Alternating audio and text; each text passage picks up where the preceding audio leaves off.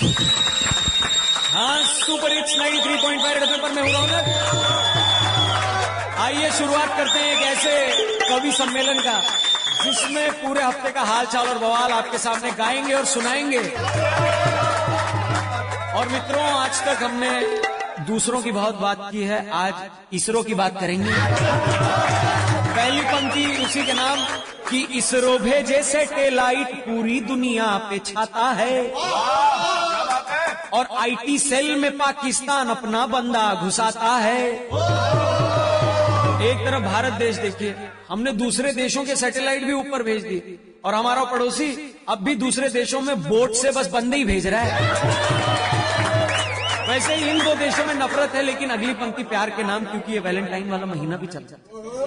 तो इसरो भेजे सैटेलाइट पूरी दुनिया पे छाता है, और आईटी सेल में पाकिस्तान अपना बंदा घुसाता है।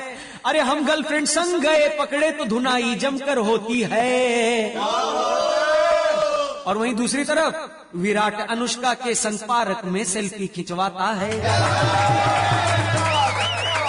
मतलब ऐसे लड़कों के साथ नाइंसाफी तो हुई ना। इसी पे अम्मा कुछ कह रही। अम्मा, ये बिक गई है गवर्नमेंट, अब गवर्नमेंट में कुछ नहीं। क्या बात है, गवर्नमेंट अम्मा ने भी गालियां, अम्मा के लिए तालियां।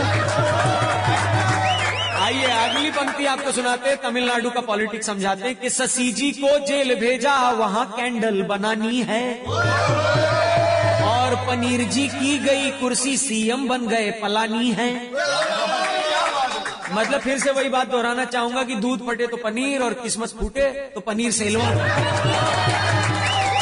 अब तमिलनाडु से उत्तर प्रदेश की राजनीति में आ जाते हैं और लोगों से कहते हैं कि क्यों वोट देना जरूरी है। अगली पंक्ति में सारे जागरूक मतदाता ध्यान देंगे। अरे सीधी उंगली से वोट देके जवाब नेताओं को देना, वरना फिर 5 साल टेढ़ी उंगली नेता ने दिखानी है।